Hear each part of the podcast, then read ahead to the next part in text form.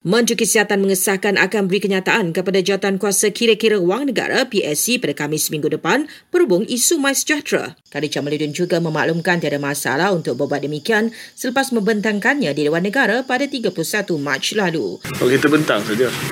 Nothing to hide for MySejahtera. Itulah sebab bila saya dipanggil oleh Dewan Negara, Jawatankuasa Kira-kira Wang Negara, saya pergi. Sebab saya nak bagi keyakinan kepada orang ramai bahawa saya tidak ada apa-apa nak sembunyi. Sebab bagi saya aplikasi ni penting. Kita guna untuk COVID, kita guna untuk vaksinasi, kita guna untuk macam saya sebutkan tadi BCAC, monitoring people at home. Beliau juga mengulangi jaminan data dalam MyChart selamat dan server atau pelayannya berpangkalan di Malaysia. Sementara itu, KJ menjelaskan Malaysia buat masa ini terus kekal dengan pemakaian pelitup muka meskipun sejumlah negara tidak lagi mewajibkannya. Pemakaian pelitup muka.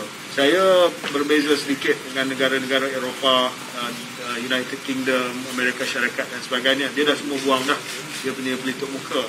Tapi di Malaysia, kita akan kekalkan pemakaian pelitup muka, terutamanya di kawasan tertutup. Sampai bila saya tak tahu.